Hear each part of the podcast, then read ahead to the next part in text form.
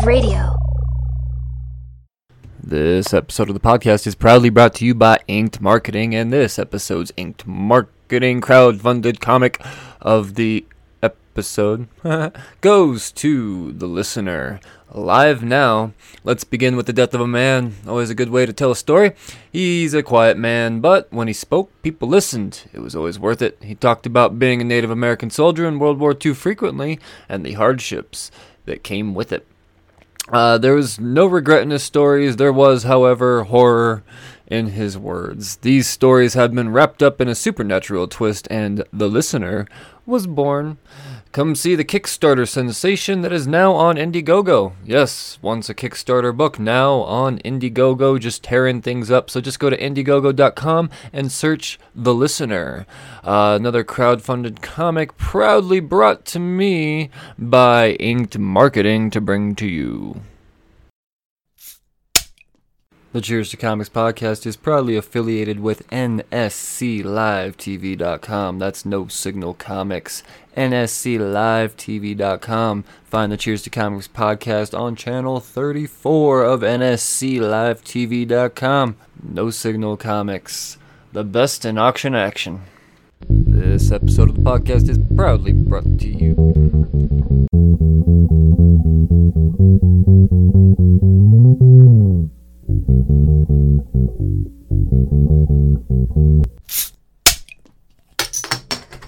Well, hello again, and welcome back to the Cheers to Comics podcast. I'm your host, Brian Wayne, and this is episode 275. The 275th episode of the Cheers to Comics podcast is, in fact, a creator corner, and the creator that I cornered on this here episode is R. Haha, look at me changing the vernacular up because I got a twofer here. I've got the creators behind the book, Damn Cursed Children. I have none other than Howard Wong and Josh Stafford, the two minds behind the uh, the, story that is damn cursed children. And I tell you what, this book it's it's coming out this week as this episode comes up. So I hope it's on your pull list and. Uh, um, if this, uh, you know, uh, the, the timing worked out great because I'm, I'm really hoping that if it wasn't on your pull list and you have the opportunity to pick it up, this episode sways you just a little bit more because these fellers are spectacular. Um, I, I, uh, um, I was this this one was just a lot of fun. I don't often do uh, double interviews, but you know when they're, it's, uh, I don't know. They, they just this one was fun. Um, it stood out. It stood out. So let's uh let's let's get on with the show, man. I give you the creators from the Source Point press book, soon to be sensation title, Damn Cursed Children, Howard Wong, and Josh Stafford.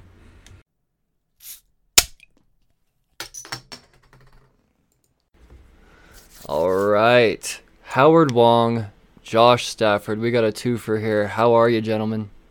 Hello. Excellent. I'm doing pretty good. Awesome.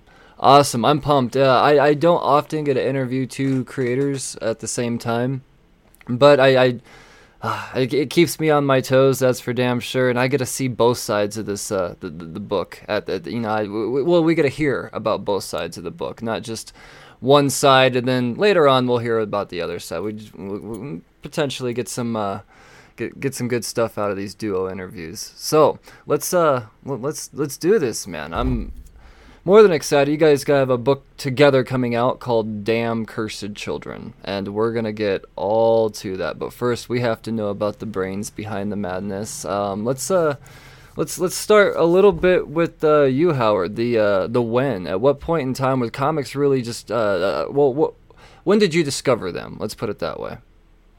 I discovered them actually when I was really young, like anybody else. Uh, I, I have cousins and other family members who are older than I, and so I would uh, see the comics, but were never allowed to touch them as a Mm. younger kid.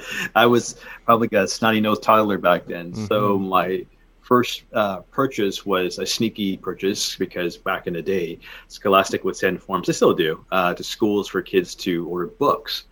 But at this particular time, I think it was in grade three, uh, they had a Tarzan comic available. And I was really? like, "This is not a book. This is a comic." So I sort of swindled uh, my way through my mom to get a get the check and go, "I'm going to buy a book." He's like, "Good." I'm like, "Yeah."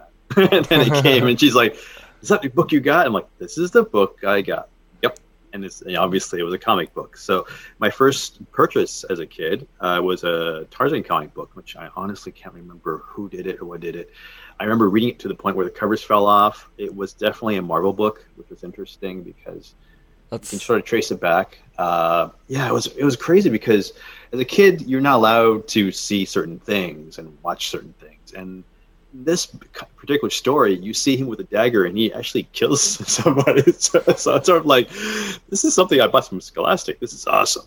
Yeah, so after well, that, that, that's yeah, that's so, a great introduction. That's not one I hear often. You know, I, more often than not, it's oh yeah, I snuck into my uncle's room and I found his or, you know his X Men collection or something like that. But to, I gotta say, this is a this is a first. Uh, a comic coming through Scholastic. I mean, that's that's unheard of. And then Tarzan at that. That's I love I mean, it. It's, it's, it's like a perfect synergy of things where my mom said, "You gotta buy a book," buying that instead. And after that, I sort of you know I got older and got to the point where I was riding bikes with my friends to the corner store because that's all we could do where I lived because there's nothing else around us but open fields.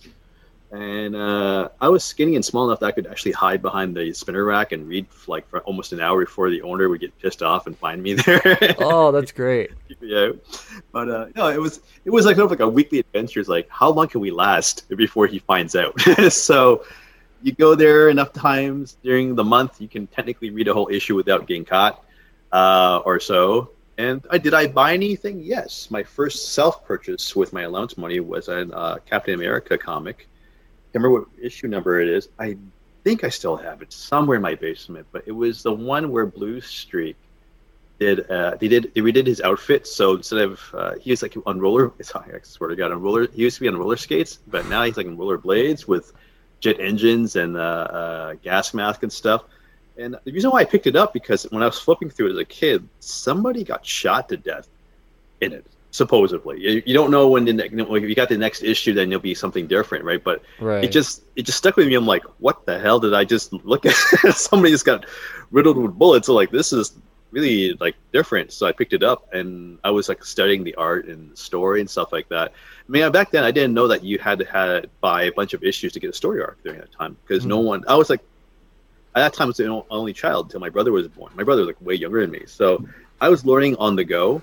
And then Image came along, and then that's when I started buying like seriously by collecting comics and going backwards and buying things from Image to, uh, back to like Mirage's TMNT and so mm. forth. Like basically, you know, once you dive into once you jump into the rabbit hole, you don't come out, and then right. the more the more you learn, the more you pick up. Um, and that's where I where I stand. So that's Tarzan comic led me all the way now. I mean, I'm like introducing my kids to comic books and stuff and so forth. So bit of a journey, but started with Scholastic of all of all places. I I, I love it, man. Uh, that's that's uh, quite the origin story for sure. I love I love an original origin story. That that that's that's amazing. Tarzan leading to all of that. Uh, I, I could just talk for another hour just about that that alone. But um, I, I feel it's only fair that we uh, bring Josh into the mix here, man. What what about you, brother? When did you find uh, comics into your life? So my first ever comic, I was four years old, and my dad brought me back a Fantastic Four comic book. And it's funny because Howard and I were on a different podcast talking about this, and I cheated and I and I googled Fantastic Four, Purple Monsters, Snow cover, and it actually led me to Fantastic Four two twelve and that was my first comic. And it's just one of those great like like howard was saying like you know you, when you're a kid you don't realize that there's like story arcs and stuff. So that was my first book with 212 on the cover which now is up to what like 600 or yes. 700 or something something insane. So and i never stopped. And i've been reading comics my whole life. Um, you know i don't consider myself a collector because i just read and read and read. And as i got older I still read superhero stuff, but genres might change and creators I follow might change, but I'm never going to stop. And like when when I was a kid in the mid 80s, late 80s, it was really this heyday of I was reading stuff I was way too young to read, like like Watchmen and Dark Knight Returns. Mm. Stuff like Vigilante, crazy stuff like that. Stuff I was buying was a little bit even when I was a kid, a little bit more off the beaten path because I loved Atari Force, Captain Carrot. Uh, for some reason, I love Dazzler. Instead of buying Uncanny X Men, I'd be buying a Dazzler comic that Huh. month. And yeah, and I just it never stopped, and I've always read comics, and now that I've written a handful of them, it's really this kind of little nerd dream come true that you know it, it never gets old when you are holding a comic book that you worked on in your hand. It's always cool. So that this project that Howard and I have worked on for a very long time is finally coming out this month is uh, is pretty awesome. Yeah, that's uh that's got to be exciting, man. You know, going back to 4 years old and here you are now a grown man and you you get to hold your own work that you and Yeah. someone else that you've you've you've entrusted to uh, that that's that's an incre- I I couldn't imagine that feeling. I do. That this is part of the reason I do this podcast is because not only am I fascinated with comic book creators and the uh, what it takes to do that for the the the, um, the very small gain that comes from it. I mean, it really is a thing of love.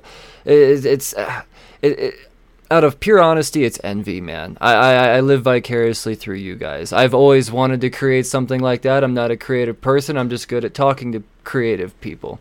So this is why why I do this. It's so I can have that that that excitement that that you guys uh, get to actually fulfill. Uh, This book coming out through SourcePoint too, man. I mean, this is uh this is exciting stuff. You guys found a great great publisher to put this out through. So this is uh and it, I'm excited for you. Let's put it that way. Uh, in case you can't tell. Um, let's uh, well, we, we, we covered the when and the, the the what for the most part. You know, we've got uh, Tarzan and Dazzler and some of the obscure indie comics. I love this, man. I love this because I think it's the indies that really um take people down the, the well like you guys mentioned it the rabbit hole you know you can you can read all the x-men and batman that you want but when you find the the the stuff off the beaten path i think that's that's when comics really start to show their uh, true potential and that gives me a lot of faith in your guys' is creative you know knowing that that's what you guys follow as well so um let, let's let's talk about breaking in man i mean you decided that you want to you want to do this. You've been inspired. Um, uh, H- Howard, what, what, what's your uh, what, what's your what's your story? When, how did you get involved professionally into this industry? Uh, having a conversation with my wife, to be honest. No shit. Sounds, yes.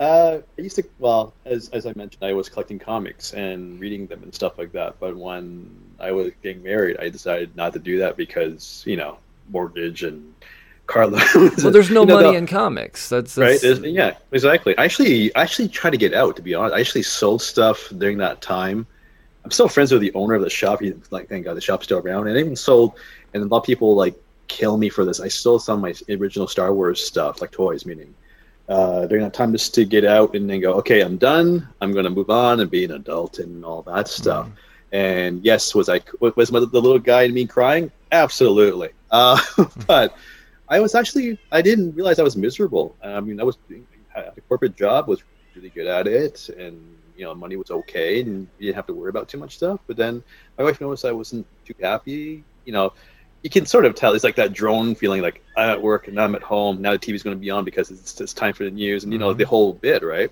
But you're not like ecstatically happy or excited about anything. So she asked me what I did for fun before we got hitched and stuff like that. Like, yeah, like I never told you, but I actually collected comics and sort of tried to write them and stuff. And she told me to get back to doing that, that's awesome. which also helped me get get her into it too, because she was a manga reader. So it was sort of that. Okay, this is what I'm into. I know what you're into. I read that same stuff too, you know.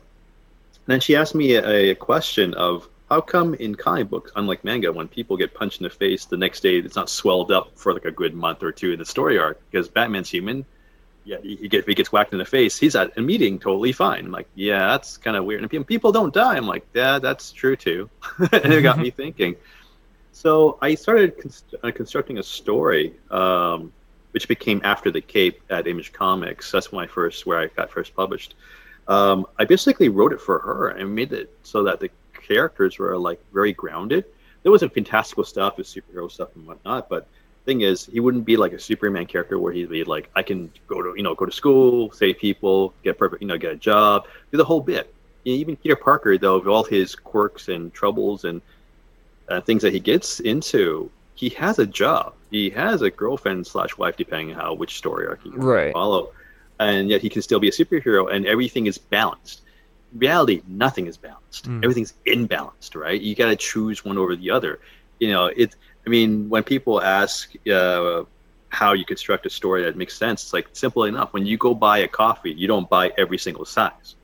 That's impo- You can't do that, but it doesn't make sense now, does it? You buy one size.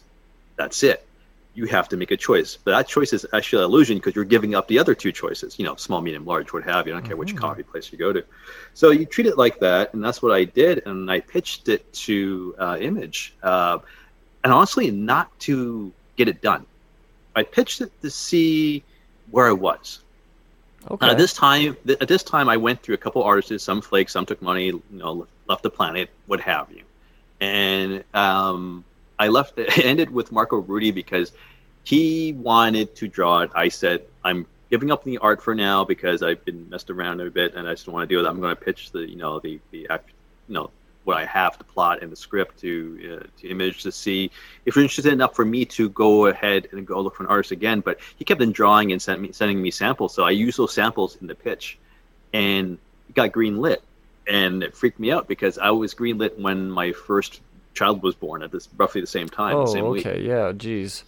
Yeah, so I was like, okay, do I do this? Do I go for go, I go, for broke and do it, or do I say nah next time, which is you know The easy thing to do. yeah, we, maybe there isn't a next, not, not next time. So I decided to go for it and see, you know, how much can a human body sustain without sleep, which I found out, which is quite a bit. Yep. Yeah, you know, you'd be surprised when you really, really love and want something, man. The the the the the, the mind is a powerful thing. It's much more powerful than the body. That's for damn sure. And you know, Yeah, having to raise a kid and your first love comics, that's yeah. I know, I know you guys guys can't see this, but this is like the, fir- the first trade, and you'll notice it's going to be something interesting. The reason why I'm gonna, I, I have it behind me is because I had talking to some other people was the fact that it was a superhero comic that was done black and white. mm. Ah, So because because the story was very sad and depressing, I guess for some for, for, for when I pitched it because it was sort of superheroes retired because he couldn't handle being a hero and staying in school. So we fast forward in his life. He's married, has two kids, living in the shittiest part of town, and he becomes alcoholic because he's depressed. His wife is working two to three jobs, but when he looks back at his life, he used to be revered, statues and whatnot of him, and people, you know, it's like you know being the perfect hero. But then, where's the reward for it? He can't. He can't even get his kids out of poverty. So you know he makes bad cho- make worse choices down the road, and we see how it unfolds. So basically, you see his life fall apart, um, which is you know pretty sad and depressing. But it's almost like the reality of if if you had powers and you made that choice, and you can't tell anyone that's you doing it, where did where did, where does that go? Um, and that's how I got in. Uh, I broke in with that, did a second miniseries. Then I started doing anthologies and stuff like that because I started getting work in mobile games, okay. and then and I started. This, I, at that point, I was deciding should I stay in comics or should I leave because the money's not too bad in video games. So I did decide to leave a few times, and friends never let me leave. Comic people never let you, ever, ever ever let you leave. So it's like I have an anthology. You want to be part of it? I'm like, sure. It's only like two pages. I'm like, sure. And then there'll be end up being five and whatnot, just to bring me to keep me in there. So I was technically doing comic books, but not full time because I was working full time in mobile games also in toys as well. Um, I did stuff for like Bandai and Three Zero, so for stories and stuff like that. And I don't know, it was kind of weird. And I came back into comic books uh, here and there with uh, the Iron Man comic book I did for Marvel and uh, Hong Kong Disneyland. And I was sort of like, when I was asked, "Did you want to do it?" I'm like, "Yeah, I do." I don't know if I, if I, if I should, but I can. I do want it. I don't know if I should do this, but I'll do it. Um, but sort of that, yes, but isn't there better people than me? Because I'm pretty sure I know them. There's friends who like, yeah, we like you doing it. Okay. If you think I should do it, I'm gonna do it. It was like that self-deprecating, you know, moment of, you know, I don't know. Oh yeah, well yeah, you're you're you're you're questioning your worthiness. I I, I can imagine. Oh, I think I lost your audio for a second. Sorry. Oh, there we go. Right on. Are we better? Oh, Uh, all so- good. yes. All good. Yeah. So that then from there, um, I decided to try to get back into comic books and like full time in a way, and then that's when I started seriously pitching stuff. And then Damn Cursed Children was was funny enough because people loved it. A lot of publishers loved it. Editors that I remember uh, that I talked to loved it, but didn't want to publish it because it wasn't in the real their wheelhouse of things that they want to publish, which is understandable. Um, how I ended up at Source Point Press, uh, well, it's just, it just funny because I was at a party after a convention, wasn't going to pitch anything, was there actually for dinner to and hang out with friends. And that friend, uh, Keith Croucher, was like, You got to meet Travis. And I was like, This is like before I took my first bite of food. And this is like after, like, I think an eight hour convention day. I was like, Sure, I don't need to eat. Let's do this. and I met Travis, and then you know, I didn't know anything about Source Point Press uh, during that time, to be honest. So I asked him a lot of really weird questions, like you shouldn't ask a publisher to make them want to work with you, because it's sort of like, so what do you guys do? What do you publish? And you know, and it went through the, all the business conversation stuff, and I found that we we had we actually had a lot in common, which was great. And then he asked if I had anything to pl- uh, to pitch, and I said no because I'm here to eat dinner and hang out. I wasn't prepared to pitch. Um, that's why I'm wearing sandals, shorts, and a t-shirt. uh, you know, it's definitely not pitching pitching gear and you know and, and mindset. You know, I'm like, well, I do have things that people didn't want. Want to hear those? And I said that honestly as a joke, and I and I didn't pitch Damn Cursed Children to him. I literally told him why people didn't want to publish it because they're afraid of the content. Because we have monster children uh, in the story and adults doing nasty things to them and I, you know, you know, I said publisher X was afraid because of this scene and that scene, and, and I was like, it's describing basically every reason why for him not to publish Cursed Children. hmm Travis stared at me and said, "Fuck it, we'll do it." No shit. Just like that. Yeah, I'm like, are you serious? Wait, no, are you serious? Because this we're in the bar, so I of, you know, I, I'm totally cool. This is just a joke. I'm totally fine. But it was true because I saw, met him the next day and at his booth and watched the. Honestly, I watched his uh, the creators there selling books and talking to people, not just about their own book. This is why I liked working. Why I wanted to work with Source Point Press. They were selling and talking about other creators' books who weren't even there at the convention. Mm. So they may have not sold their own series at all, but they sold the other person's series who was not even physically there. So it's like, wow, you guys like help each other out because there's a lot of times where you work for publishers where you only focus on your book and not saying they're being mean, but you don't really sell other people's books because you don't get any benefit from it, right? Yep. So seeing them do that, I was like, okay, so you guys are not like like staff writers, like no, no, no, we're like you, we're just you know our own our own our own stuff. So I was impressed by that. Had a talk with Travis. It was real. Sent him the files. He liked the art, and I messaged Josh and uh, Robin Simon Ng, who's the artist for our book, that I finally found a publisher after having so many wicked responses of saying it's amazing, but no. this time we have a, it's amazing and yes. so that's where we started with Source Point Press, and that's where I am with my comic career so far that I can talk about. There's other things that I'm working on that I can't talk about yet, Mm. uh, unfortunately. Uh, but uh, Josh, Josh's uh, uh, history of comic books and getting published is interesting, as well as how that led to animation. So Well, I would love to hear all about this, Josh. I mean, let's let's let's hear it from you, man. Uh, but let's. Uh, what was your breaking in point? How does this story go? So I went to an arts high school, um, followed by film school.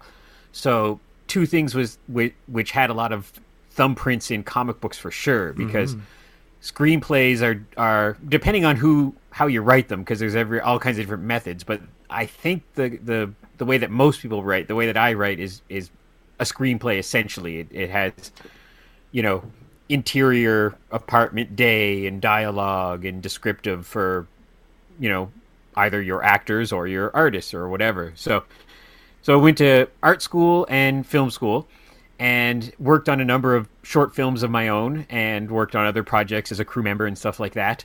Uh, then i worked on a short film or I, I directed and wrote a short film that got into the comic-con uh, film festival the san diego comic-con film festival. Really?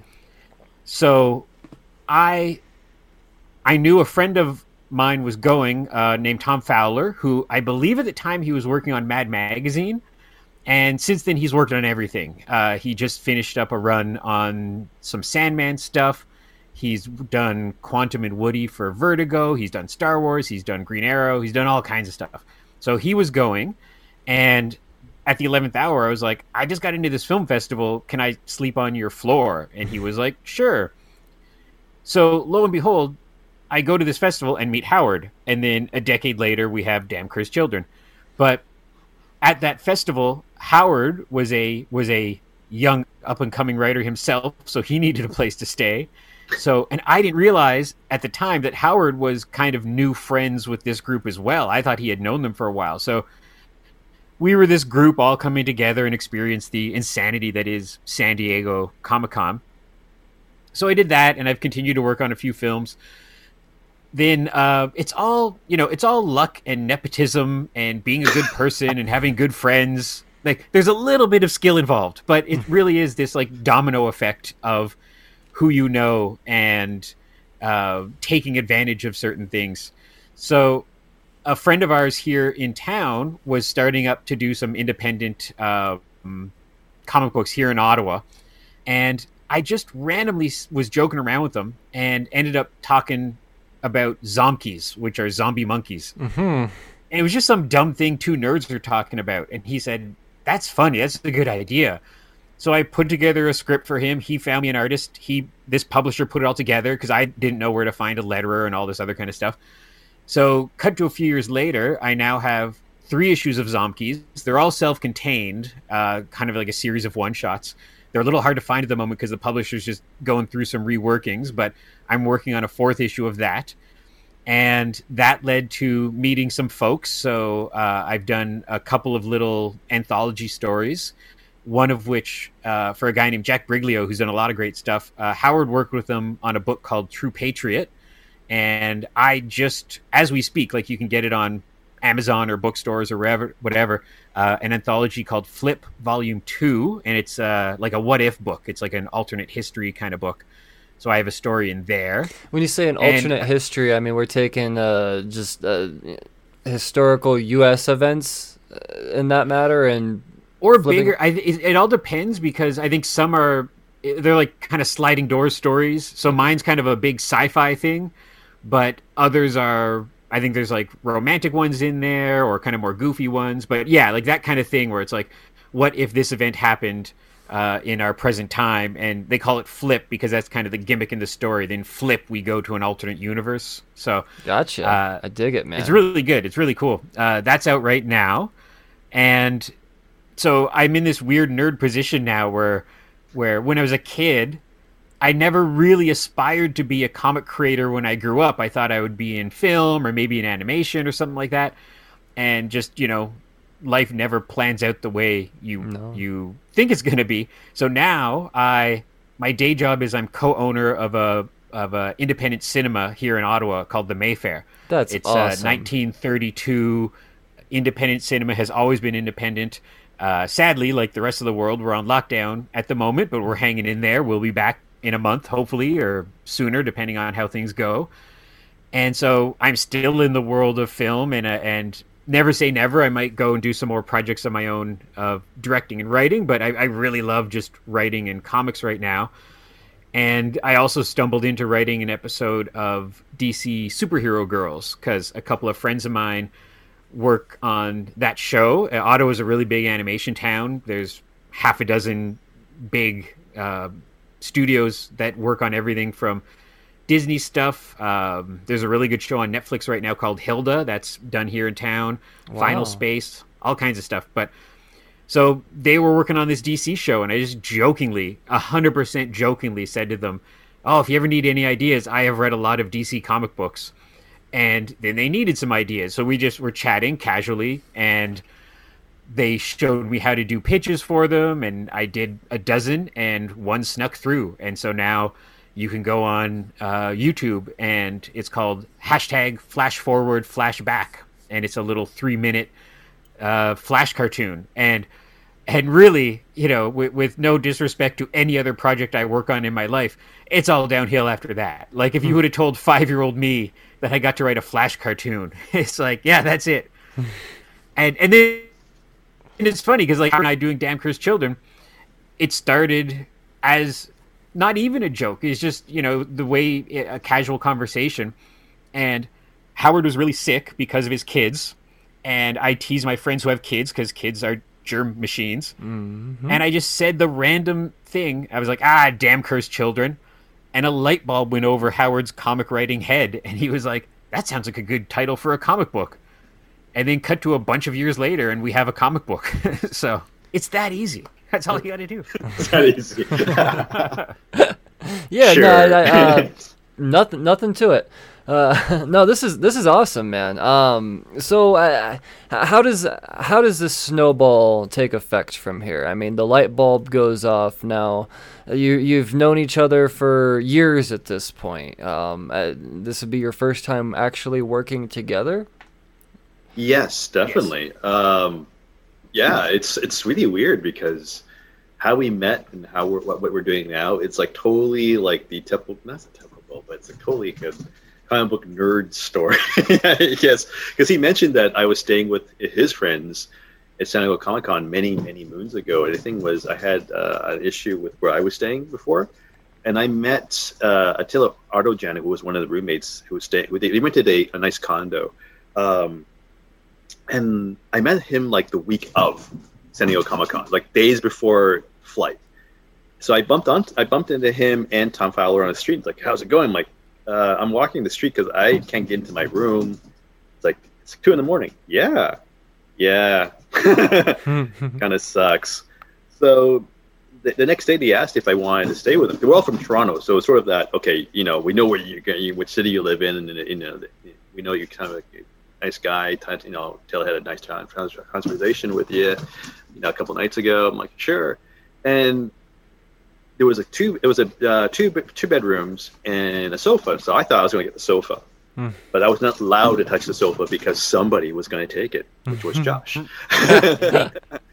so I was like, so where I'm going to sleep because you said I have a room, I have my bags here. I told everybody that I'm leaving, I'm gone. Right now, I'm going to leave on the street in a minute. So the walk-in closet. I'm like, no, seriously, where am I going to sleep? It's like the walk-in closet. I'm like, you're serious? oh shit.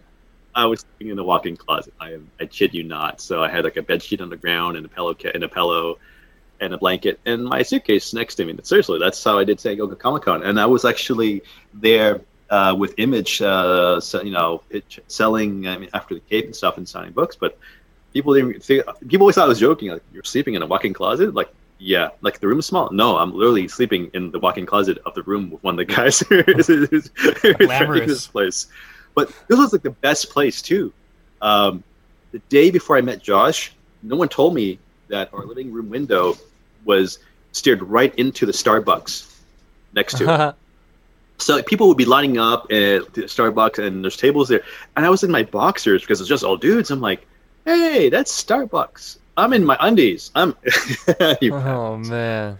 so uh, got pants on and stuff, but it was really cool because I got to wave hi to a lot of creators who were having coffee there. It was the most bizarre, like mini San Diego Comic Con without the line saying, "Hey, this is Rob Liefeld sketching and drinking coffee," and I'm here gonna make my cheap ass, you know, instant coffee here and sit here and watch it. So stuff like that was fun, and then Josh showed up. Uh, took the couch. He came in with this giant. It was black. I'm wearing a backpack now. It's a giant ass uh, nerd backpack. It was huge. Like you know, most backpacks are about you know a foot, you know, in, in width, you know, the thickness. But it was like three times that. And I was like, Mm. Jesus, that's a big backpack. Is all your clothes? No, it says comics. like cool. All He brought a short box with him. Oh my god! But then the funny thing was, he asked me, "It's like, who are you?" I'm like, "Oh, I'm Howard." It's like, "What do you do?" Uh, I wrote this stupid book called After the Cape. He drops his bag and just fill, you know, starts you know, filtering his, you know, going through his stuff in his bag. And he pulled out the first issue after After the Cape. I mean, this one. I'm like, "Yeah, why the hell do you have that?" it's like I bought it before I came over to read. It's pretty cool. You sign it? That's awesome. It's a good man. origin story. Like, what's the chances that? And I just bought that. Like, I bought it, you know, flipping through previews, saw it, thought it looked cool, and then whatever. A few months later, I was reading it on the plane ride to San Diego, and then I'm roommates with the guy that I just read on the plane. It's yeah, it, it So- it's it's truth stranger than fiction. A lot of this. that's how we met and our relationship was has been every time like San Diego, we could talk about San Diego Comic Con like forever that that year because it went everywhere from me ditching him for lunch and him hanging out with Simon Bisley uh, to what else what else happened that year Rosario Dawson. Right, I had a photo with Rosario Dawson because I walked up and helped someone else take a photo, and then I asked if I could have one too right before security kicked me out. But that was really cool. Um, this is a, we have a lot of stories of that year. There's a lot of weird shit that happened that year. But every time we were in any convention together, um, there's always weird stuff that happens. Like it's crazy, like really nerd stories. Like you, you touched uh, Guillermo del Toro. like you, you left my ta- you left my table with Guillermo. like he left my table I saw him to walking. go for yeah. lunch. Yeah, but, but but you saw him right. Like, you left my table, but he came back at ten minutes after. I'm like, that was a quick lunch. But then you told me why. Your story was that I hugged He- you know, Guillermo del Yeah, Toro. he's I'm like, the nicest guy in the world. He's one of us, and I just saw him walking, and I was sitting beside Howard, and I was like, "I'll be right back," and I jumped over the table to go and say hello to Mister Del Toro, and he was just, you know, the best. He he, I, I said, uh, "Excuse me, Mister Del Toro," and he turned to me, and he's like a foot shorter than I am, and he was like, he put his arms in the air, and he was like, "Yes, my friend."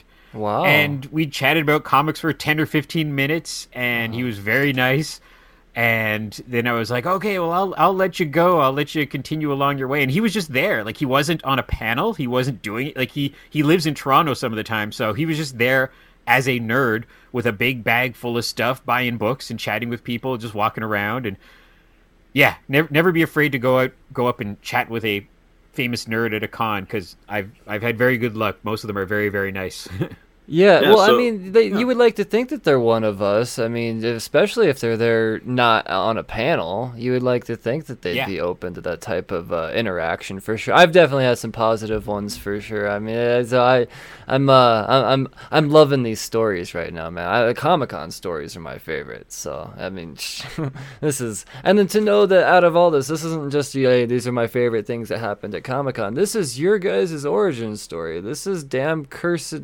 children's origin story. So this is this is incredible, man. Um, now let's let's talk more about the book itself. Yeah, I mean, what what what is the the premise of this book? Let's let's hear the pitch.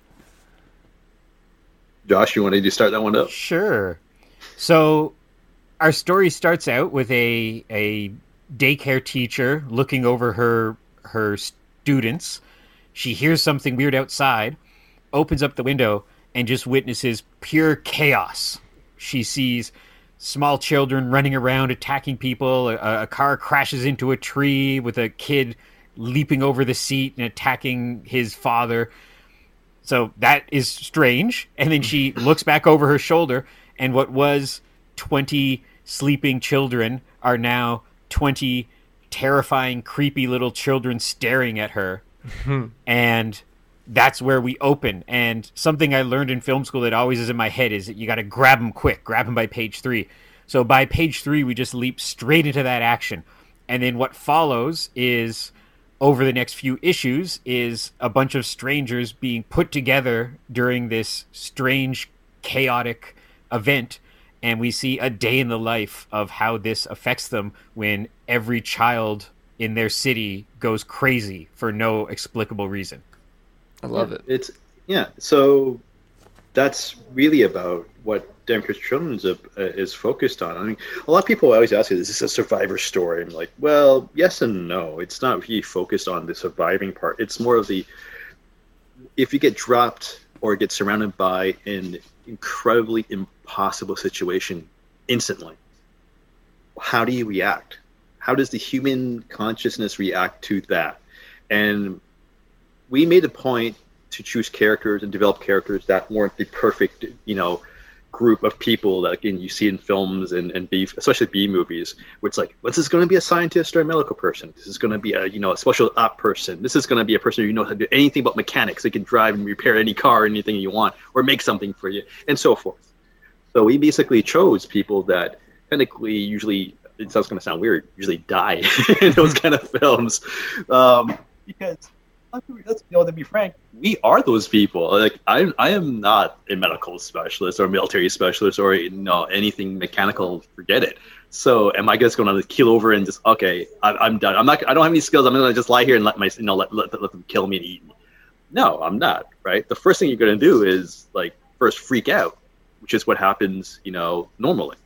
So when we talked about that aspect of uh, the psyche of the characters, that's where the, where the idea came from. The genesis is we're going to focus on everyday regular characters, drop them in this crazy situation where uh, all these kids around them have become feral and they're eating and attacking people for no reason whatsoever, and you have to figure out what to do at that point.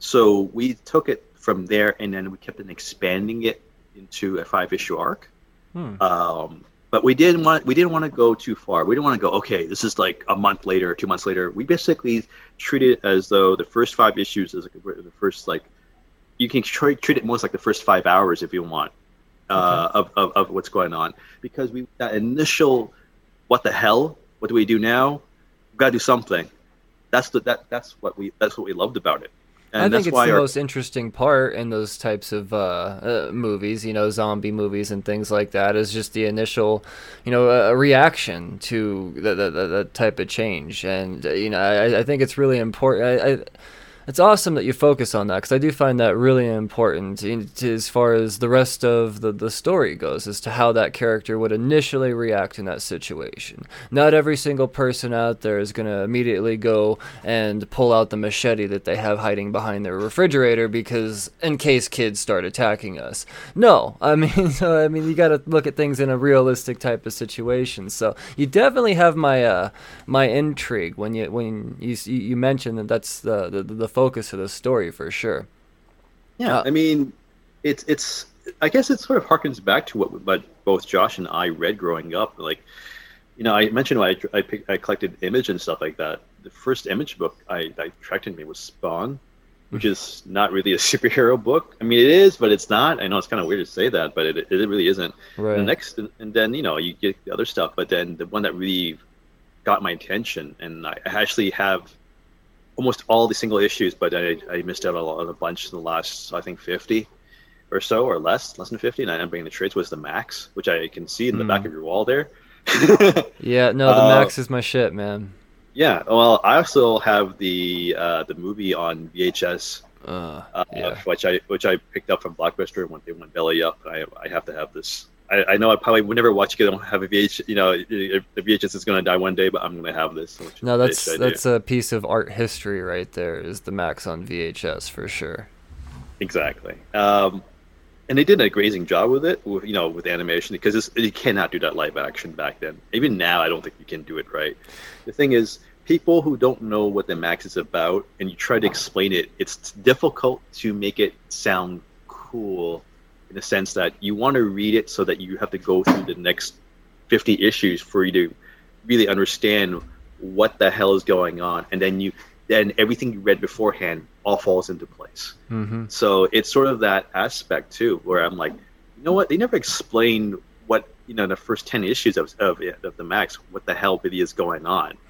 But you love the fact that they don't because you're trying to figure out okay this is kind of messed up shit. And then you find out there's been more crazy stuff, and then you find out about like you know the hardcore stuff about uh, you know survivorship of what happened. I'm not gonna I want to spoil. I know if people probably read it, but I want to spoil it. But a lot of these relationships are way deeper than you think they are, and the rabbit hole is really deep for for this for the, psycholo- the psychological aspects of that story. Mm-hmm. That's something that you know we take. You know, as even when we talk about TMNT, people think of the cartoon, which is totally fine in the movies back in the 90s. But if you look at the original ones, they weren't eating pizza.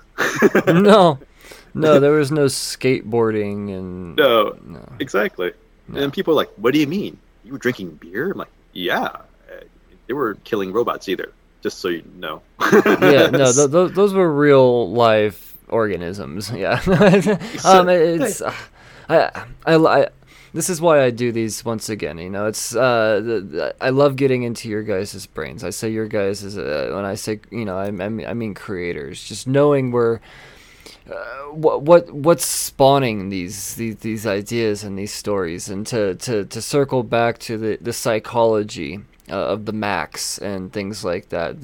I mean, that's kind of just a trigger word with me immediately. If you want to have my attention, just say the Maxx, and I'm, I'm tunnel vision. I mean, that's that's that's my focus right there. So you definitely have my uh, my interest for sure. Um, so uh, now, uh, are you guys co-writing this, or Josh, are you drawing this? How's the uh, the workload going on this? We're co-writing. No, we're co-writers on this. Nice. Yeah. Our artist, artist is is- a, a very talented fellow named Robin Simon Ng, who uh, Howard tracked down. No, the, the the art is incredible for sure. It is uh, what I want this art to be for this type of story. I mean, the uh, uh, you, you nailed it. It's it's got the. I mean, even as far as the cover goes, it's it's got the the the old school type of. Well, it says it right there, terror. You know, and I mean, it's that's exactly what I want out of this type of story. So visually, I mean, once again, you have me. When you guys uh, sent me, I think it was you, Josh, that sent me the initial message and said, "Hey, this is the thing." Um, all I had to do was click on it. I, I didn't read anything. I just saw the art, and I was like, "Cool." That's it, and that's that's usually the first thing you know I look at when I when I get pitched a comic. It's like, how does this look? Um, you know and then if it, if it, at least it looks visually striking then you know i'll take the effort to go through and read it and see what it's about um, but if i can't even stand to look at it then i'm not going to take the time to read it uh, so you, you you nailed it with the artist uh, uh, one more time uh, robin simon ng, Ng. Oh, yes. killed it man He- Uh, Robin is a. well, I, I actually recruited him to do After the Cape 2, the, uh, the second miniseries. And uh, yeah, it was, the funny thing was, got him, I got him greenlit, jumped through the, the fire image, and I was like, he's to do it. He's from Singapore, he's a Singaporean. So it's, there's a, there was a time zone delay and stuff like that. But I'm like, it's okay. I mean, I worked with Marco Rudy. And Marco was was uh, was living in Brazil at that time, originally from Mozambique. I'm like, we, we did that. He's like, even Image was like, wait, Marco is from Mozambique. I'm like, yep, but he's living in Brazil, so the time zone is a little different. I have no idea what the time zones were. So like, you guys didn't even notice, and the book is already out, so whatever. But then Robin said he couldn't do it because he had his first kid, so he dropped out, and I had to find other artists. But I loved his art, and I kept in touch with him, and always said I'm going to work with you on something. And I actually met him in the real. Uh, I was in Hong Kong at the time, and he was in Hong Kong with his wife, so I met him and his wife Wow. had a nice uh, t- I guess afternoon tea break which lasted for about three hours because we kind of talked a lot. And um, I said I'm going to send you something one day. We'll see how it goes and then we'll pitch it and then hopefully things work out this time around. Just don't have children uh, when we get greenlit as a joke right? As a joke right? So I sent him Damn Cursed Children uh, the first uh, draft of it without telling him that it wasn't a superhero story because he thought it was going to be a superhero story okay And he realized it wasn't, and then sort of didn't get back to me for a week. And I was like, Mm. oh crap, maybe he didn't like this, which is okay. Not every artist wants to do horror Right. and stuff like that. horror's right? tough to do It is, and this is the best part. He's not a horror fan. hmm Unlike, I mean, yes, I'm, I'm. I mean, I was born and raised in North America, and I watched the same, you know, films that you're not supposed to watch as a kid, especially on a, you know, during the summer, you rent them from Blockbusters or the, for the video machine. If people don't know what a video machine is, it's one of the best things when you're a kid if you could steal it. Well, it's just steal, but borrow a credit card from an adult. Um, you watched everything, like watch everything before your parents come, you know, come back from work at your friend's house or your own house, what have you. You know, that's how I watched Evil Dead and whatnot and so forth. Um, Uh. but he didn't do that, and there's actually a lot of amazing Asian horror films too. So I was like kind of surprised, like you don't watch horror. It's not my thing. I'm like, yeah, this is a horror comic. I think you can do. It's like, let me try out some ideas. But here's some. He already did these. He did character sketches without character descriptions. He's just based it on what we wrote really script, and he and they were like dead on. He's like, even Josh was like, "Did you send him anything besides?" this?" like, "Nope." Yeah, I know. So we're done the characters. we're all Shit. finished. The so I'm like, okay, well, you know, give it a shot. We're gonna send you like uh, references if we need to and whatnot. But he never he needed any references for the interiors, not one. He, he did these totally based on what we wrote, he said had some comments here and there. There were some things that we had to get changed because in Singapore they drive on the other side of the road, so the steering wheel had to be moved, Ah. kind of thing. Which is not, not it's not huge, right? But it's Right. not like you know, like you know, he didn't think about it because I understandably why he didn't think about it. So it wasn't anything big. But when it came down to the covers, oh man, he was like, I have ideas for covers, and he sent a bunch, and I'm like, they're good, they're very good. It's not. It's just something that I want. I want to do that more than this. And I was talking to Josh. I'm like, why don't we do like the old school EC covers and stuff, like homages and stuff like Mhm. that, and films and whatnot. And remember, Robin's not a horror fan, so we ended up sending him like this mass email of like references. Yeah, yeah. You can't do an image. homage cover to something you're not familiar with. So we thought, I'm like, we'll give it a shot. If you can't do it, then we'll figure something out. But I want to try it and give it a go. So we gave all this, like this crazy amount of uh, references to Robin, and he's like, stop. he wants to stop sending him stuff. and he honestly, he drew a bunch. Um, I mean, he calls them roughs, but his roughs are pretty much done, to be honest with you. And they all turned out beautifully. Like the first issue uh, cover, he did it in one go. It wasn't like a redone. He didn't have to fix anything. It was like literally every cover you see from issue one to five, we didn't change anything wow. we was literally just said, can you change the, you know, because you know how we're doing like the old school covers, we might change like, okay, using the same color, the same block color in the back, just change that, and that's it. It wasn't art change. So he did everything in one shot, and he got it. He he he for some reason he sort of got in tune with what we were sending him. He did it all in one shot, so it was absolutely insane. So right now we have issues one to three out there because it's in previews. If look at the covers, it's crazy that this is done by a guy who you know, wasn't a big giant horror fan who figured it out, possibly because we kept on talking about it and sending him stuff to death uh, and whatnot. But he he did it, and I was like really shocked and surprised, beautifully surprised. And you know, the guys at Source Point Press were like freaking out about it. We had actually had to uh, vote on which covers are going to be the you know for the five issues because he did more than five, obviously. Uh, it's sad because it was like if we had more issues, we could use them all, but we have these leftover covers that Well, there's you know, there's always second printings, right? I mean, we've that's there's there's always that. We sell the book out, we, we get another cover. So there's there's incentive for listeners right now. Sell out the book, and then maybe we'll get some more. definitely. Whenever we get. Comic Cons back, we can have con exclusives. Oh yes, yes. I uh, God, Yeah. I I wish I can't wait. Yeah. Well, yeah, that's that's a, another talking point about the convention circuit and stuff like that. Mm. That yeah, that we're missing out right now because we just talked about it recently, me and Josh, about you know how- what conventions we've missed this year. you know, from 2020 and stuff, and it's like what we would have done for this year when a book launches. Like our, for issue one launches like uh, in uh, what's it, January 27th?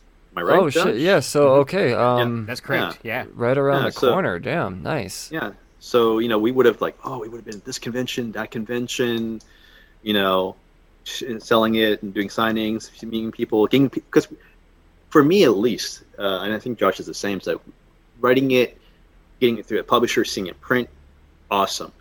But talking to the fans and seeing their reactions, getting their questions like in the real, is amazing. It's like that's like you know you did something that connected with people, right? Yeah. Because you don't know. But you right now we're like in the void where like do people like will people like this? You know, even after the issue comes out in the shops and stuff like that, we don't know if people are gonna like oh you know like the scene or like what we did here, what have you. We won't know. No, not until the robot delivers the email machine numbers that say this is, you know, how much people liked it. You know, the the, the final numbers. There's no way of knowing, and you know, and getting on Twitter is dangerous. You know, you don't always want that uh want that type of feedback and acknowledgement. Cons really are the ultimate, you know, source for uh, comics to not just continue to live on, but grow and expand as well. These these cons, it's it's it's this is rough, man. It really is. It's it's it's sad that it's been so long. And um, uh, I- I'm I'm here in Denver, and we've already canceled 2021.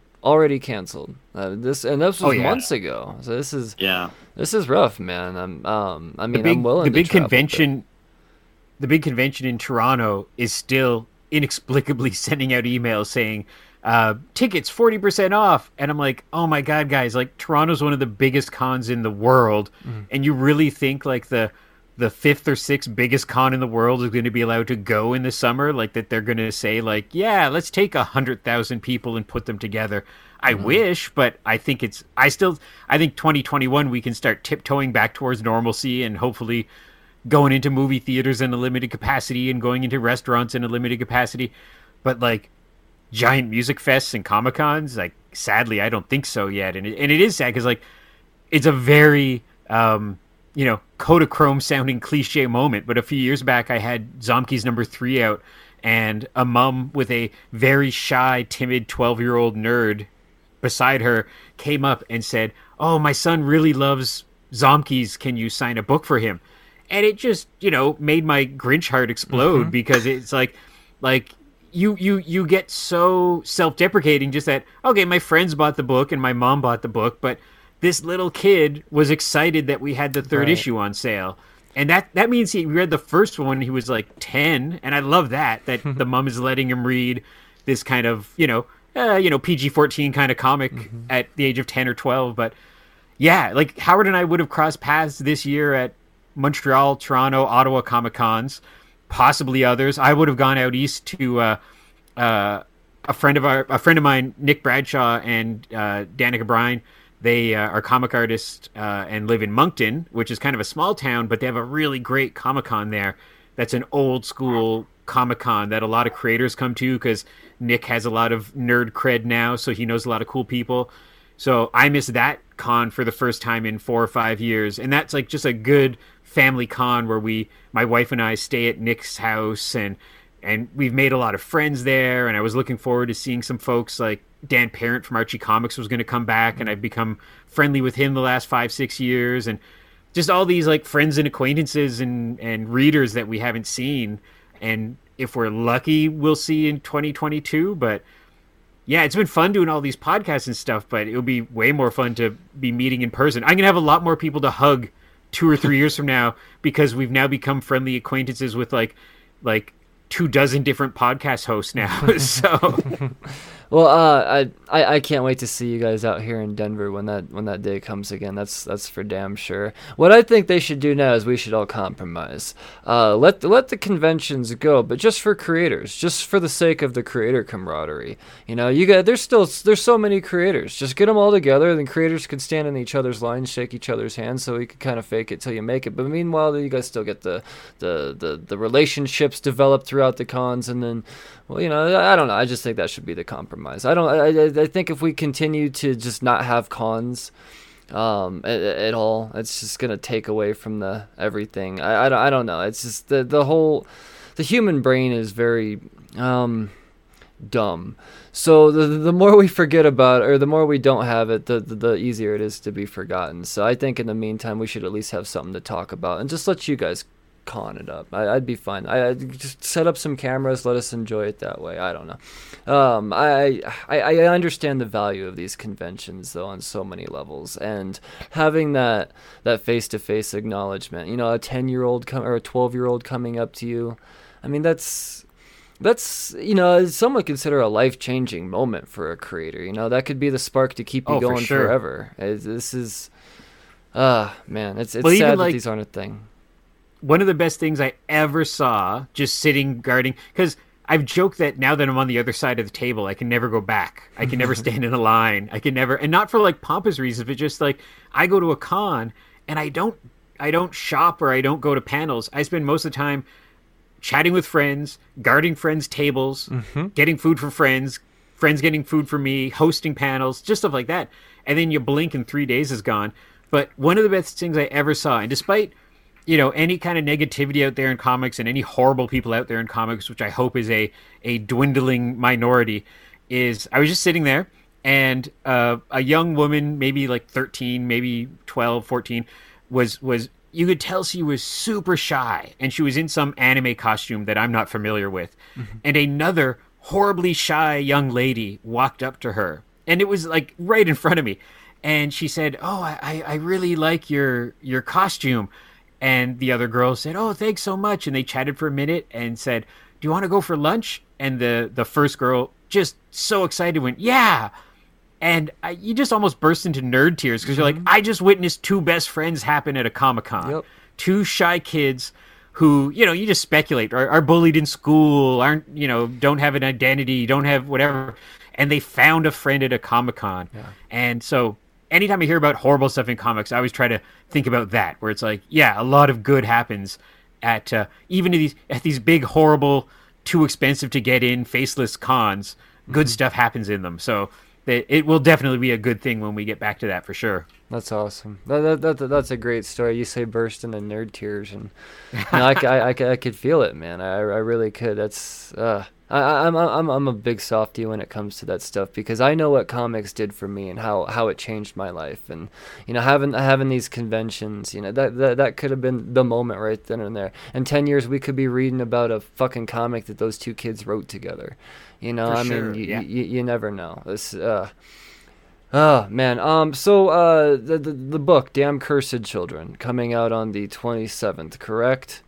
Correct. Um. Now this book is going to come out monthly. Yes, it's going to come out monthly. It's a five issue miniseries. Uh, so every month, starting from January 27th, it'll be in shops that who pre-ordered them for themselves and for their customers. That's, And I'm going to take a. Qu- it's going to be upselling here, so spoiler alert for upselling. But do pre-order your books from any indie publisher, any any any indie title, including Damn Cursed Children, preferably, um, because if you don't, most shops won't order them Yep. uh, for good reason because they don't know people want them, um, and it's also it does two things. Yes, it supports us and it gives us a, a good reason to create create more Damn Cursed Children books, hopefully, but it also helps the shops. A lot of people have talked about, oh, I love my comic book shop, and but I haven't been there for months and or or almost a year and all that stuff. And I get that. Then you hear or read up online that a lot of shops are closing down.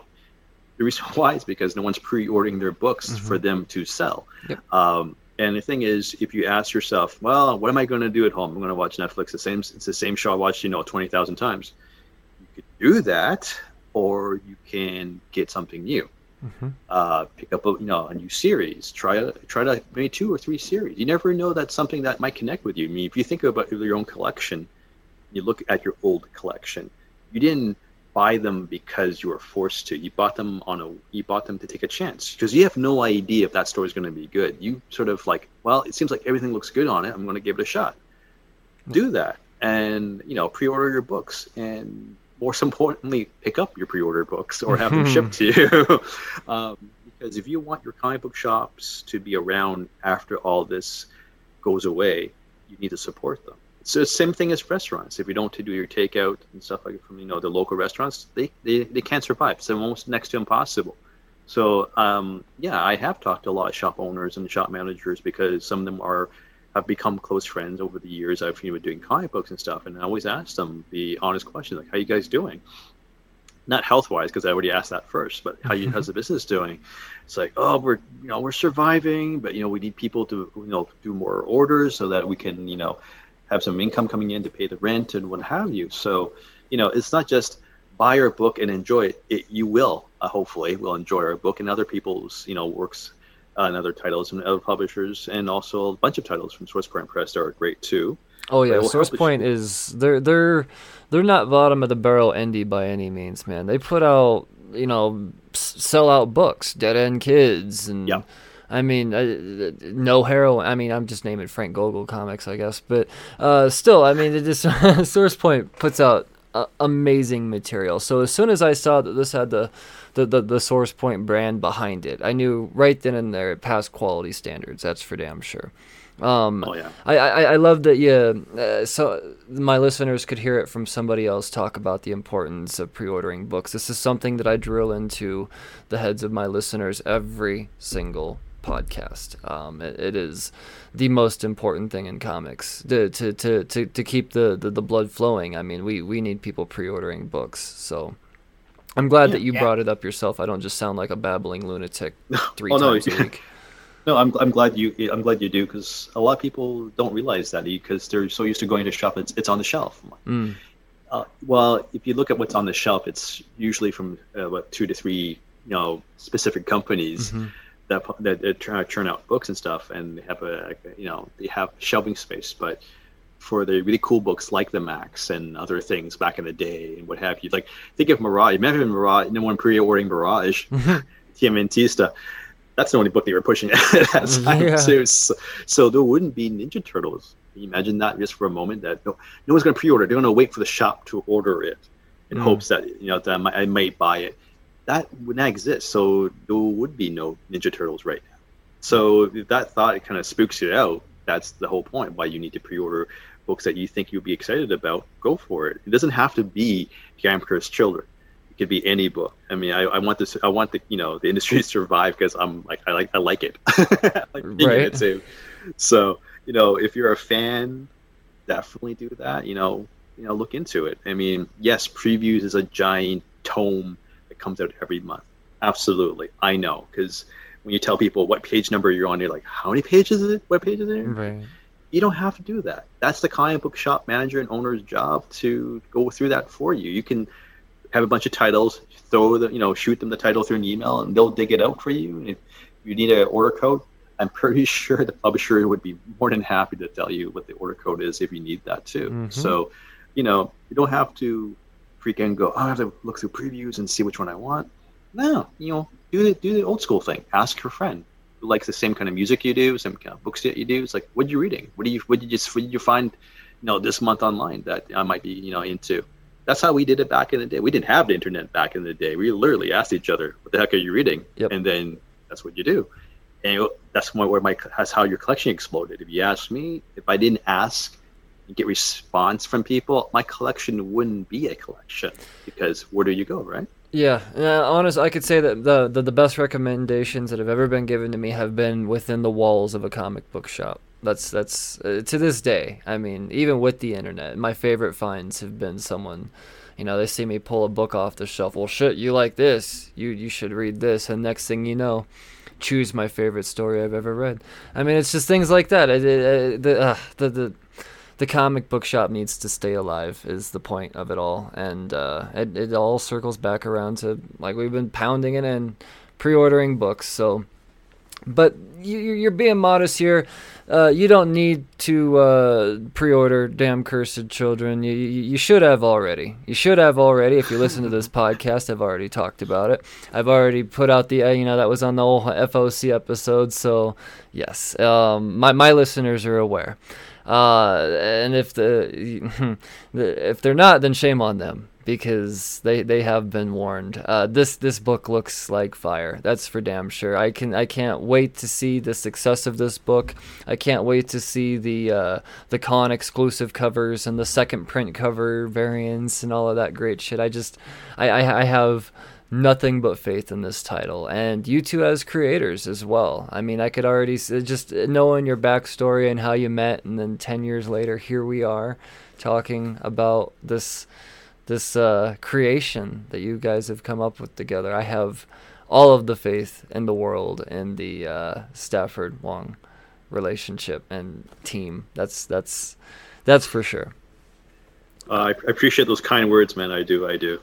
um, you know, uh, But but before I leave, before I, I, I let you leave, I have to show throw out rapid fire questions. For the sake of there not being cons, I'm gonna ask you some of the nerdy questions that you would be asked at the panels that you should be hosting this year. Um, so uh, just off the top of your heads, they're they're kind of white bread, but at the same time, they've been known to stump someone here and there as well.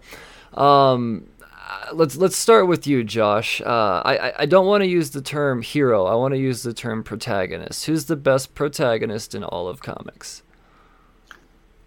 in all of comics. In all of comics, who's Wow. who's who's the best main character? It's it might be a boring answer, but I I love Batman. Okay. And the reason I love Batman is a very Grant Morrison reason. I also love Grant Morrison, and he has said that Batman works with anything. Batman works as a campy 1966 character. He works as a 1980s Dark Knight detective. He works as a 1990s Justice League super god. Um, he works as a Saturday morning cartoon or what might be next an R-rated movie. You can put that orphan turned vigilante into anywhere, and strangely it works, and it has for seventy five years or eighty years. 80 and years now, man. Just keeps going. Yeah. Just keeps going, and and sometimes people roll their eyes and are like, "Oh, another Batman movie. Oh, another Batman Saturday morning cartoon." And I'm like, "Yeah, because people keep watching them. People keep buying them." Mm-hmm. And so, like, his Batman in Justice League is one of my favorite things ever, and I love Grant Morrison's take on it. But I also think, unironically, Adam West Batman is incredible. Yes. So I, I like that character that he keeps on being reinvented. And recently, or you know, decade recently, with the Scott Snyder Greg Capullo version, is a mm-hmm. very different version, and there'll be another one in a couple years. And so yeah, it, it's it's you know.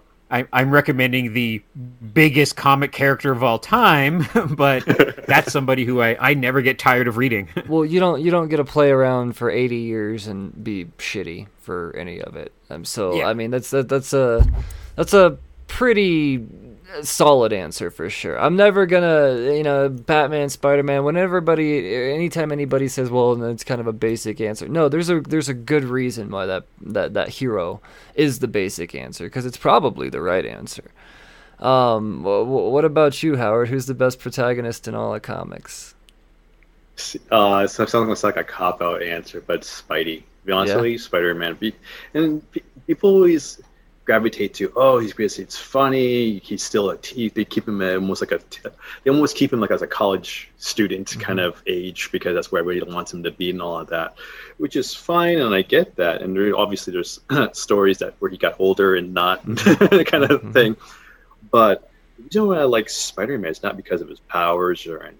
It's it's more of his story because and, and what and why he's always cracking jokes as he's you know facing crazy ass villains and stuff. Uh, in, in, you know, trying to save people. The fact is, um, one thing I don't know it's touched upon enough to be honest is the fact that um, when he's cracking jokes, is he trying to be funny, or is he actually scared that he's going to screw up like he did the first time he could have stopped somebody from killing somebody who was related to him? Mm-hmm.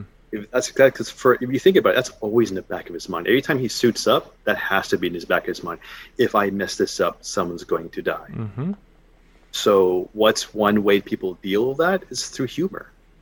So he, he makes cracks jokes and stuff, but I, I, we can't see his face. I'm assuming that possibly he's like freaking out. Maybe he's actually scared and he's cracking jokes to sound like he's not Yeah. to the person he's facing up. Because if you sound if you sound and look scared in front of the enemy, they're going to take advantage. That that's for sure. That's a great take. I like that. I've never really put that in that perspective, but that, that that's a great take. And like I said, there's you say it's a cop out answer. It's if you're saying that, that's probably because it's a great answer. Uh, Batman and Spider Man are. I mean, they're they're the staple heroes from each each you know uh, company for the most part. Batman's our DC, Spider Man's the obvious Marvel hero. So, and you know, f- for damn good reasons, they are great characters for sure. I gotta flip the coin though. Who's the best shit? Messed up. What what's that, Josh? Oh, sorry. I was just gonna say they're the two most messed up psychologically characters. Oh yeah, and every five-year-old loves them. It's, I know. I, it's we can talk about that for another five or six hours. Oh yeah, no, totally. Yep. The the irony behind all of that is astounding. Um, because yeah, no, they are by far the most fucked in the head, and every uh, every single kid has a goddamn Spider-Man T-shirt and Batman hat. It's uh, gotta love America. Um, so uh, who, who's the uh, who, who- who's the best shithead in all the comics, Josh? For best villain, oh yeah. I'm gonna go with Jack Kirby and uh, go Darkseid because right. I I love you know who doesn't I love Jack Kirby, but I love that Darkseid is this just this epic Shakespearean you know classic classic mythology character, and just that whole world. But depending on who's writing it, like he's not he's not the the the laughing maniacally crazy villain. Like he he's got his plan. He thinks what he's doing is right. He's doing what's right for his people, his planet, but he's clearly the bad guy. And then that character archetype worked so well with Thanos as well. And I, I, I don't know if Jim Starlin would confess to this or not, but I'm pretty sure that he's like influenced by Jack Kirby like everybody else was, but Has to be. Thanos is pretty much Darkseid, right? But so so those two characters, um, I, I think are really great villains and work well in their goofy superhero worlds. I, I, I love it. Uh, Once again, another great answer. What about you, Howard? See, now, now I'm going to jump over to DC. Finally, here. I'm going to say I, I say the Joker, and it's a big, it's a lot of uh, layers to the guy, and you, we've seen a lot of the layers in different stories. You know, from Arkham Asylum, and when I mean, it's story arc after story arc. They, he gets, re, it's not really he gets reinvented per se. I, I know he is, uh, you know, as of late, obviously too. But the thing is, people think he's just a crazy lunatic, and that's why he's a great character. I'm like, nah, it's a possibility if you think about it. He's not. He's just so 100% aware of everything to the point where he just drove him to where he is. Well, we think he's crazy. Because as he mentioned before, maybe you know I'm not the crazy one. You know, you guys are. That you know, so so forth. Because he never saw himself as uh, you know, I must kill Batman because he's my greatest. He sees Batman as almost like a, you know, someone who would understand him, Mm-hmm. which is really frightening if you think about why would he think that? Because he knows Batman better than Batman knows himself per se. Mhm. So you know, he think about it. He knows how to push his buttons and sort of. I'm, I'm using a generic version of it because there's so many, you know, Right. versions of him. The thing is, he's able to connect the dots where he's like, "You're like me." Uh, why? Because it's not physical. It's not powers. It's not you know the goals. It's just that level of awareness to the point where the world is like this. This is what's being done. What can a person do in a world like this? And that's why he does what he does. Um, necessarily because think of it, he's not. He doesn't always like I'm going to go steal something because I need the money. He hmm. could. He could. He's not that kind of criminal, is he? He's not. He's not also not the criminal. It's like I want to change the world, so I must, you know, take it over and then reinvent it and make it better. He's not that criminal. He's not that villain. He's the villain. He's making like he's a villain who points at things like look at the world, the state of the world. Look at this crap. Yep. He's always He's trying to prove a point.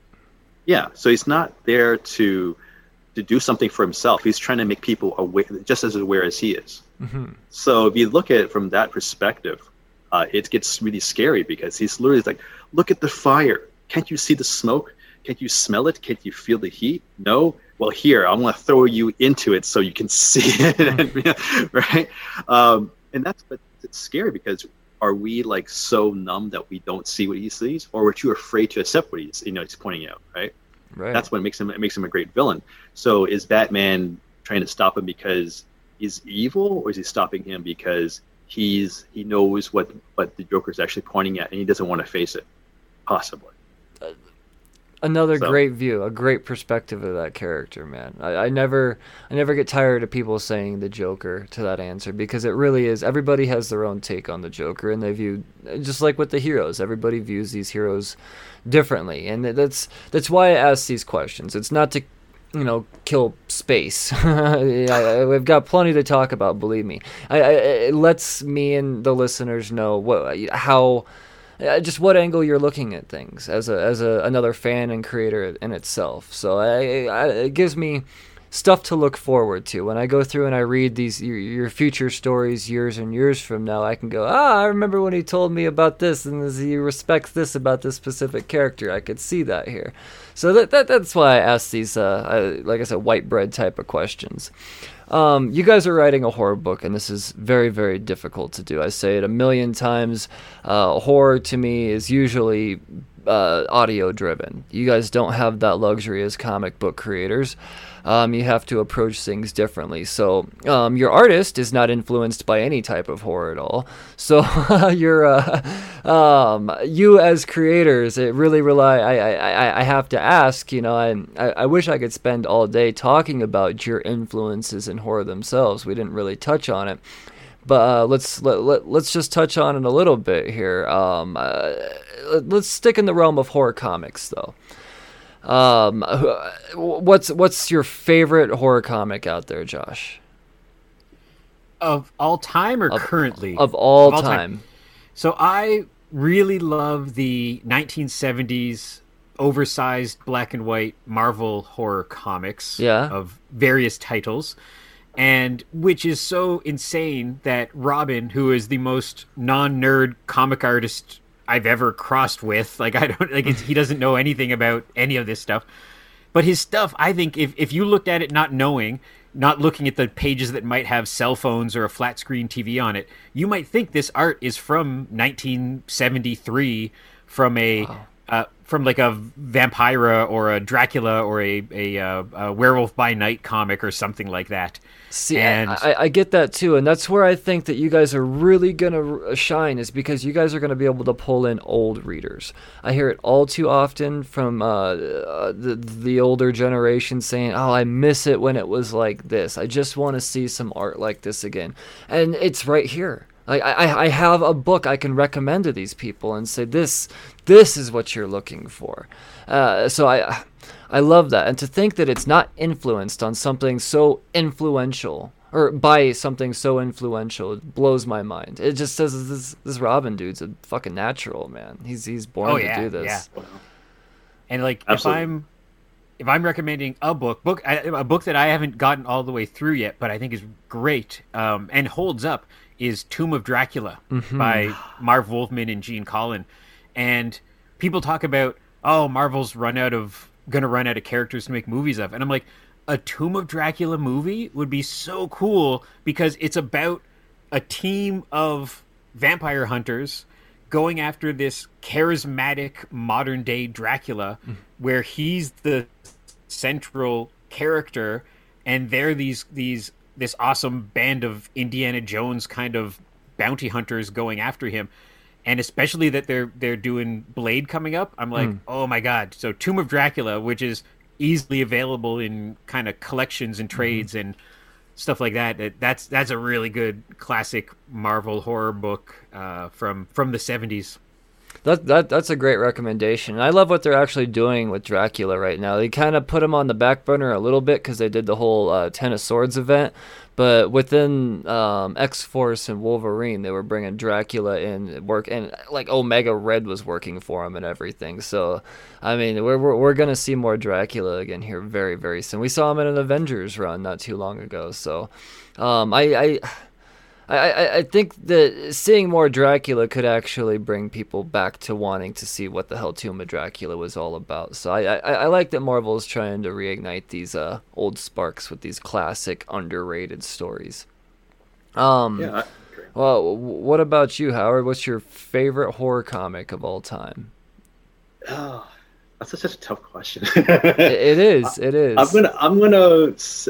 Because of the concept, I'm gonna say Thirty Days of Night. Okay. From um, Steve Niles, and it's because the where he got the idea from is just absolutely amazing. Because if you don't know the story, I'm not going to spoil it. And it's also a film, but definitely read the miniseries first. Um, it's way better, unfortunately. But the movie's really good. The movie's really good.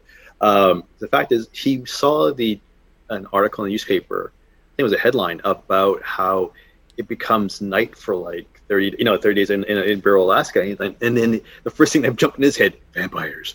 and then he just he started, you know, started scripting the story out. But the concept became this like thing that was just 30 days a night, which is like at first you you think, oh, it's going to be vampires, you know, basically killing everybody in Alaska, and then nobody could stop them, and then you know what, what, you know, et cetera, et cetera. But then he twists it with I'm not going to spoil it. The, the big twist uh, in the characters, what they did, I was like, holy crap, what the hell? And then, uh, they, you know, the first arc was like when it ends it there, you're like, wow, okay, I did not see that coming. Mm. And that's really crazy because it's like usually it goes one way. Like, you know, the heroes win, blah, blah, blah, end of story. It's like the heroes won and didn't win at the end of that one. And I mean, I mean, it was, it's one of those things that uh, I read uh, because based on that, passed it off to my wife. I'm like, you got to read this, and she read it. It's like, this is really cool. I'm like, I know this is this is like you know for a, for a horror book, this is like it's really like not your typical horror like right. path. You know, your storyline. Um, it's also you know, I was lucky enough. I was sitting at a con near Steve where I never asked him 30 days of night question because I had so many, but I didn't. And I just talked to him, and he's like the nicest guy on earth, and the way he interacts with his fans, it's Yeah. crazy how nice he is. And I was like, I remember, I don't know if he remembers it, but I actually said to him, you know what? I imagine you to be this like very like dark evil dude who came up with all these crazy wacky ideas, but you're like like like you're like Mr. Rogers. What's going on? you're, You're so- expecting Brian Pulido, but you're you're you're getting yeah, Mr. Mr. Yeah, Rogers. Mr. That's Rogers, great. right? And he's like, yeah, you know, that's you know, like basically talked about it. And then you know, like, I'm like, and I'm like, okay, I'm gonna tell you this. I know you heard this a million times. I read Thirty Days a Night. It's a, a wonderful story. Never expected the, the twist that you put in it, and I got my wife to read it.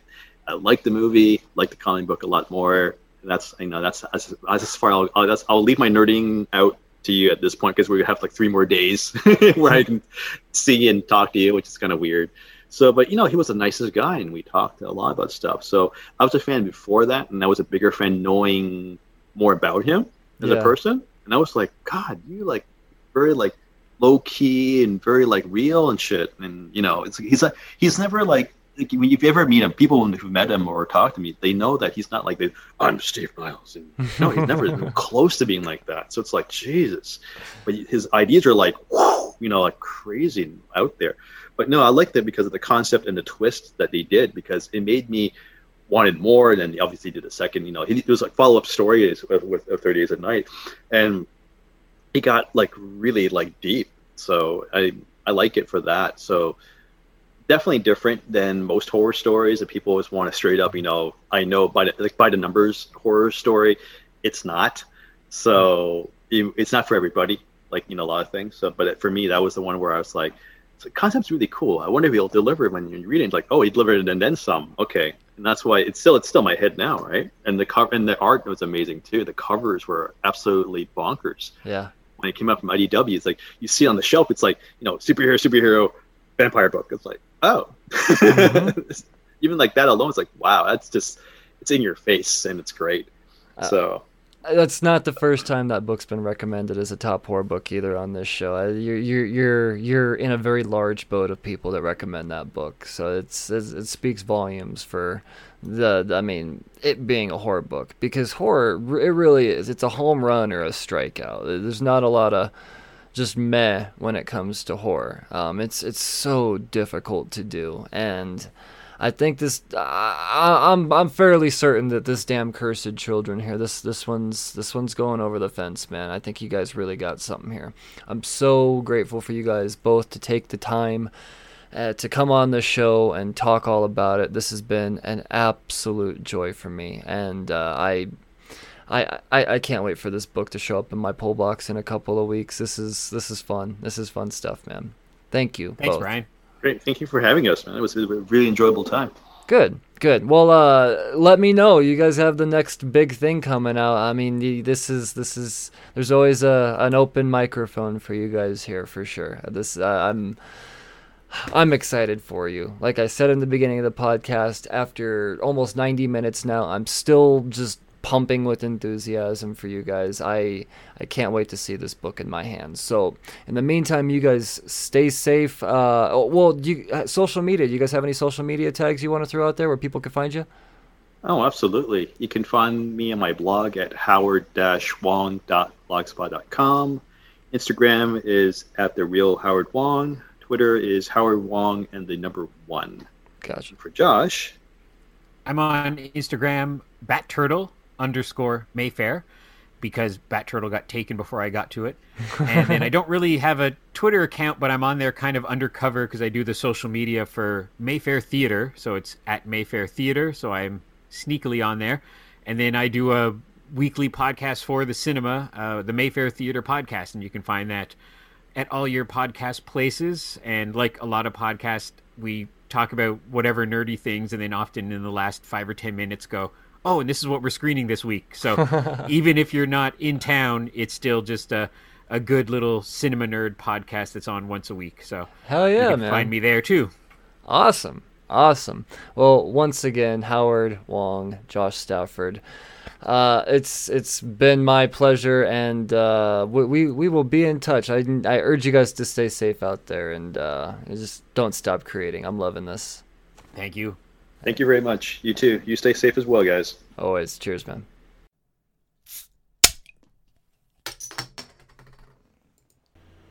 Well, there you have it, listeners. Another creator, as a matter of fact, more creators have been cornered. Another episode is in the books, and I hope you have enjoyed my little chat here with the uh, the dynamic duo that is Howard Wong and Josh Stafford. Uh, I'm super stoked for Wednesday. I can't wait for this book to show up in my poll list. Love me a good old horror book, and maybe I am a little twisted when I say it out loud, and it's absolutely twisted saying it out loud, but I have no problem watching motherfuckers beat the shit out of shitty little kids um, in, in comic book form. In comic book form. Uh, don't don't don't soundbite me. Um, uh, yeah, no, it's uh, I, I'm I'm I, I had a lot of fun talking to these guys. You could probably sense it in my voice. And um, uh, I hope that uh, I hope you've been persuaded to check out Damn Cursed Children. Now, um, before I leave you, I have to remind you to do some stuff because there's a couple of you out there apparently that still aren't doing stuff. Um, I need you to leave reviews. Leave iTunes reviews, Apple Podcast reviews, whatever the fuck you want to call them. Leave those reviews. Leave them behind five stars and then say whatever the hell you want. Tell me how you really feel, but do it behind five stars. You know, if you're gonna take the time to leave me anything less than five stars, you can fuck right off. But um, anybody that does leave a five star rating, just know, just know that you, madam or sir, are the uh, the the the the reason, the next reason why this podcast is launching into um, the next big thing. And it's through leaving these reviews. So there you go. And uh, anywhere you can leave a review, especially on Podchaser. And speaking of Podchaser, if you love podcasts beyond just um, comic books and stuff, then I have the absolute best place and thing for you. That's podchaser.com. If you don't know what it is, just go there and find out and fall in love. You'll just it'll it'll speak for itself. But there's coordinated lists the the public puts together. Well, I just so happen to put a, together a little list and group of my favorite independent podcasters and podcasts, uh, and I called it hashtag the apod ellipse. see what I did there? And you'll see that hashtag all throughout Twitter. But on the Podchaser Apocalypse list is my favorite group of independent podcasters of all types. I don't just listen to comic book stuff. Um, I listen to everything. I listen to true crime as well. I'm not ashamed to say it. Uh, I listen to sports podcasts. I listen to horror. I listen to paranormal. I listen to everything, man. Um, so, and you could find all those types on hashtag the apocalypse on Podchaser. So there you go. If you're feeling really, really, really froggy, I got some. Uh, I got some new uh, creator corners that are uh, pre-released on Patreon. So yeah, if you want to listen to some stuff that's not going to be out for a little bit, then head on over to Patreon right now. Patreon.com/slash Cheers to Comics, and it doesn't matter what tier you join. A dollar, one dollar gets you access to all of that good stuff. So there you go. Um, thank you as always to Inked Marketing and NSCLiveTV.com, and you, all of my listeners, for making it this far. I will talk to you again in the middle of the week about some books that just came out. Cheers, fucker. Wait, hold on, hold on. I didn't say the thing. Read responsibly. Cheers, fuckers.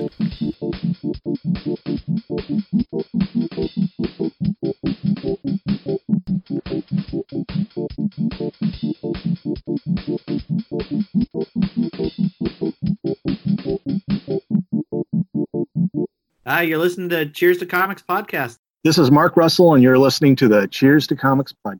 Hey everyone, I'm Monty Michael Moore, and this is the Cheers to Comics podcast with Brian Wayne. This is Drew Zucker. You're listening to Cheers to Comics podcast.